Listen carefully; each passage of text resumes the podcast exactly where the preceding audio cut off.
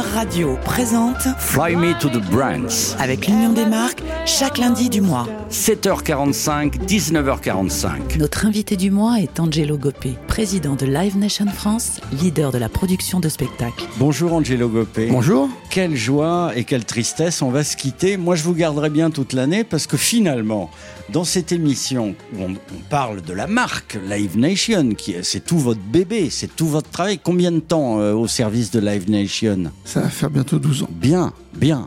Et euh, vous n'êtes pas remis en question par le siège américain? Pas du tout, et enfin j'espère. Ils ils m'ont pas dit, mais, euh, mais, mais, euh, pour l'instant, non, pas remis en question. On vient de traverser une période qui a été très difficile. On commence à voir la lumière euh, au bout du tunnel. On espère qu'on va pouvoir remettre nos artistes sur la route, nos techniciens euh, derrière les consoles euh, et nos prestataires dans leurs camions et à travailler. On espère tous que bientôt tout ça sera plus qu'un mauvais souvenir. Comment vous voyez l'avenir? Bon, bien sûr, il y, a, il y a le coronavirus qui continue à faire ses méfaits avec ses variants, mais comment voyez-vous l'avenir de l'organisation du spectacle et de votre marque? Je pense que les trois, quatre prochaines années vont être extraordinaires parce que les gens vont avoir faim et soif. Ils vont avoir euh, soif de sortir, de s'éclater, vont avoir faim de musique, faim de, de festivals et de concerts parce que pendant quasiment deux ans, euh, on n'aura pas vécu tout ça. Donc je pense que nous avions fait une étude, nous, euh, en 2019, avant la pandémie, et l'étude était très claire, c'est que 69% des gens nous avaient dit que le moment collectif, pour eux, qui était le plus important, le plus intéressant, et qui leur apportait les meilleures sensations, étaient les concerts. Devant les matchs de football, devant les manifestations, devant le reste, parce que c'est un moment de communion, c'est un moment de partage, c'est un moment d'échange. C'est pour ça que les festivals, quand on nous a dit qu'on serait assisté, compliqué, parce qu'aujourd'hui, euh, quelqu'un qui vient en festival, il vient danser, il vient pogoter, il vient échanger, il vient communiquer avec les artistes, avec son voisin, avec son collègue, avec sa famille, avec ses amis. C'est un moment qui est un moment euh, unique dans une année, parce que les festivals, les gens n'ont qu'un festival dans l'année. Et je pense que on va revivre tout ça. euh, on va essayer de se dire que tout ça va être derrière nous. Euh, Nous avons organisé un concert test nous au mois de mai qui nous a permis de nous dire que euh, dorénavant nos euh, salles de spectacle n'étaient pas des foyers de contamination.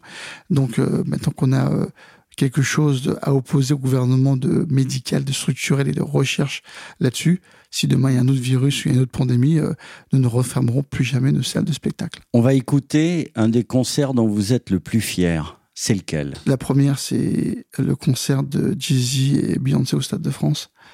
Parce que je travaille avec Jay-Z depuis des années, on s'est toujours dit qu'un jour il jouera au stade.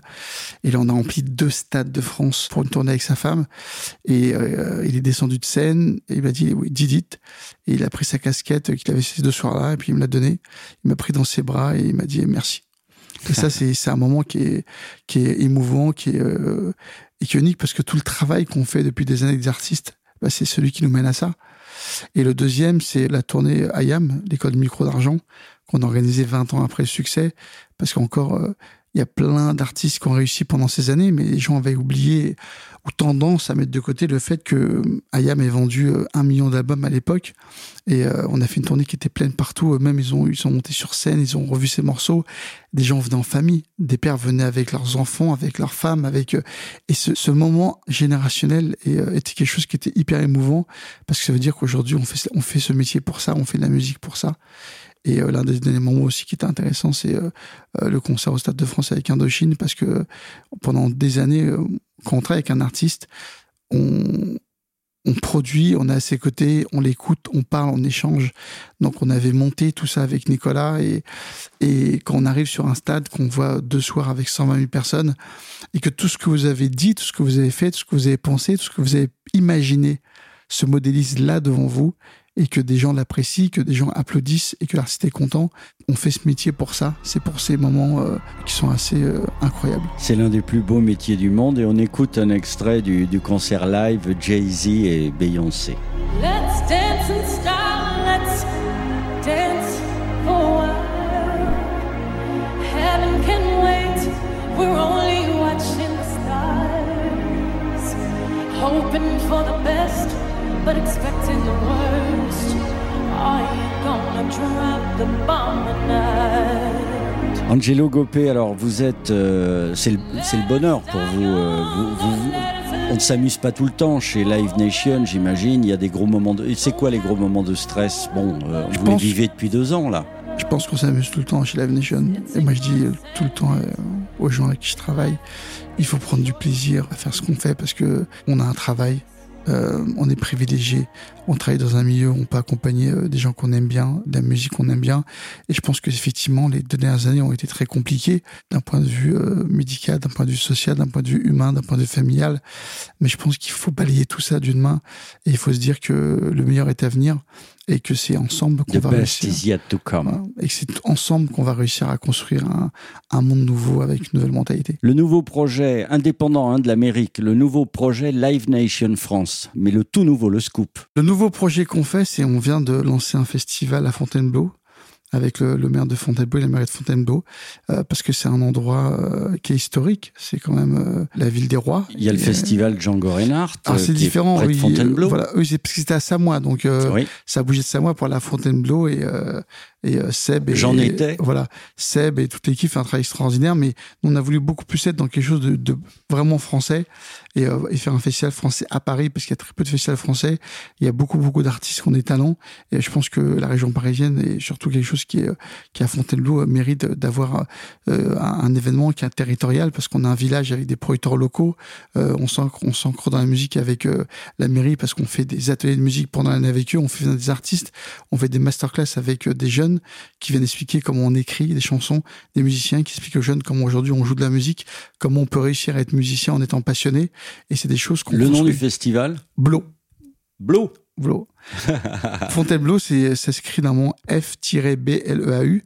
Et nous, on a fait F-B-L-O. C'est le Blo Festival. Et euh, c'est pour les gens de la région, c'est pour euh, les gens de Fontainebleau. Et euh, c'est un ancrage territorial incroyable. Alors vous qui êtes le président de Live Nation France, qui est une marque, vous êtes partenaire de l'Union des marques. Est-ce que vous réunissez, vous arrivez à réunir les marques Par exemple, je vais vous dire une connerie, Live Nation et L'Oréal pour le retour de Céline Dion en France? Ça, c'est possible? C'est tout à fait possible. Aujourd'hui, comme je l'ai expliqué euh, dans la première émission il y a quatre semaines, euh, je disais qu'aujourd'hui on s'était créé en marque parce qu'il était important d'être une marque pour parler à une autre marque. Et, euh, et des marques avaient tendance à passer par des maisons de disques ou par des salles parce qu'elles pensaient que c'était eux qui avaient le contrôle des artistes. Ce sont les producteurs qui ont aussi également le contrôle des artistes et c'est surtout les producteurs qui ont le contrôle des tournées. Quand je disais qu'aujourd'hui nous allons pouvoir réussir ensemble sur le futur, c'est que je pense qu'il y a de nouveaux modèles économiques à mettre en place avec les marques parce qu'on a on a chacun euh, des connaissances, on a chacun des compétences dans son domaine et on peut arriver à co-construire des nouveaux modèles pour nos festivals, pour nos artistes et pour nos salles de spectacle parce que je pense que l'avenir euh, va être fait sur un mode qui sera beaucoup plus euh, collectif et participatif qu'individuel. On va écouter un autre artiste qui, à mon avis, doit passer par Live Nation quand il vient en France, qu'on adore aussi, peut-être le produisez-vous. C'est, euh, on l'a vu il y a pas longtemps à la scène musicale. Quelle leçon, Harry Connick Jr. Très bel artiste, très euh, très belle voix, euh, comme Michael Bublé, c'est euh, sont ses crooners des temps modernes et euh, je pense qu'il perpétue cette génération de belles voix et euh, qui va nous permettre à nous aujourd'hui d'aller transmettre ça à nos enfants et nos petits enfants et c'est dire qu'aujourd'hui la voix c'est aujourd'hui euh, ce qui berce euh, nos émotions, euh, qui berce notre quotidien. C'est, euh, ce sont des belles voix qui permettent de nous reposer aujourd'hui et de mieux nous construire. Ce sont ces belles voix qui nous permettent aujourd'hui euh, de, de d'envisager des choses euh, sereinement parce que quand on se pose et qu'on écoute de la belle musique et une bonne voix, on est forcément positif, on est forcément rêveur, on est forcément visionnaire et on a forcément des belles idées. Angelo Gopé, sans le faire exprès ou peut-être en le faisant exprès, vous venez de définir exactement euh, ce qu'est Croner Radio, nouvelle radio nationale, à votre service, mon cher. Et maintenant, dès qu'il y a une star internationale, on n'est pas RTL, on n'est pas Europe 1 encore. Mais n'oubliez pas, ne nous oubliez pas, on sera là pour vous en tout cas. Avec plaisir, c'est euh, moi je suis quelqu'un qui adore les passionnés euh, parce que comme je l'ai dit, on fait des métiers par passion et pas forcément pour autre chose. Euh, Chrono Radio, j'avais entendu parler, j'ai écouté euh, avant l'interview et j'adore. On vit comme ça, on vit de belle voix. Il y a un artiste qu'on devait faire et euh, qui a été décalé euh, l'année prochaine. C'était complet, on aurait pu travailler ensemble. C'est Richard Marx. Donc je, je pense que il y a, on fait un métier, on fait du business. Souvent, on fait des choses pour le cœur et par passion. Donc je pense que aujourd'hui, euh, nos chemins vont se croiser beaucoup plus souvent. Notre ami commun Serge Calfon, qui fait des émissions de télé avec qui on a travaillé, me disait il faut toujours être fier de ce que l'on fait. Oui. C'est ça votre euh, credo? Moi, je dis surtout, il faut surtout être fier d'oser faire. Et euh, en France, on a beaucoup de mal à, dire aux gens bravo pour ce que vous faites. Et moi, je dis bravo à Chrono Radio pour ce que vous faites. Je dis bravo à tous les gens qui entreprennent. Euh, bravo de porter une passion et d'aller jusqu'au bout. Euh, parce que je pense qu'il y a beaucoup de gens qui abandonnent très vite. Et, euh, et même si des fois, et même parfois, il peut y avoir des choses qui se passent mal et la défaite, la défaite, c'est souvent le début du succès. Et je pense que il faut garder ça en tête. Et, et surtout, n'hésitez pas à féliciter les gens autour de vous quand ils font des choses de bien. Et moi, encore une fois, je tiens à vous féliciter pour faire euh, une radio qui est incroyable. Vous faites du bien à des millions de personnes. Et rien que pour ça, j'en serai jamais reconnaissant. Et on se quitte, Angelo, euh, avec un, de vos artistes crooner, encore un, euh, Harry Connick Jr., artiste complet. On le retrouve en live dans, dans un esprit très New Orleans, qui sont ses origines.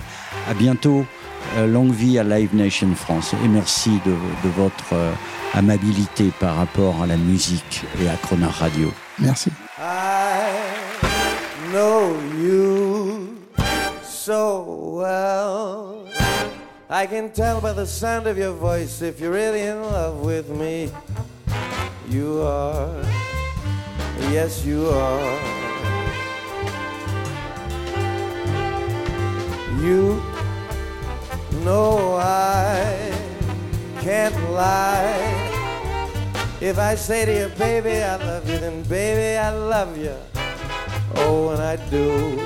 I really do. I do.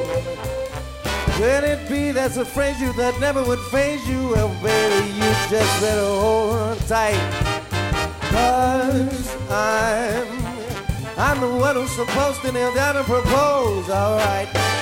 Who knows, I might, I might. So, when I kiss you goodnight, just sleep tight with the thought that you'll always be caught up in love with me. And you'll dream that the stars up above have the answer of whether we'll be, or whether we won't be in love. Well, we are yes we are.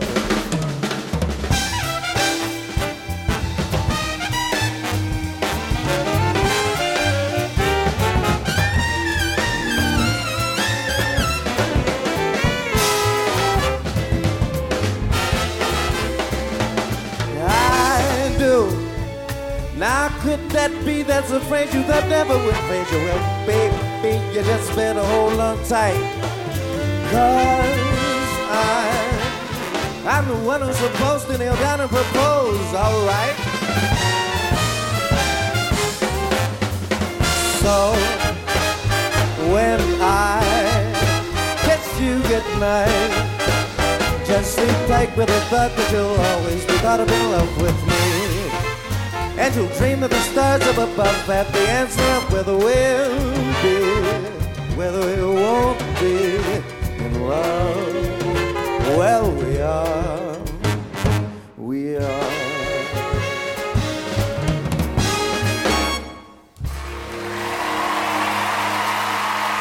Retrouvez l'intégralité de l'interview d'Angelo Gopé de Live Nation France à tout moment en podcast sur le chronoradio.fr.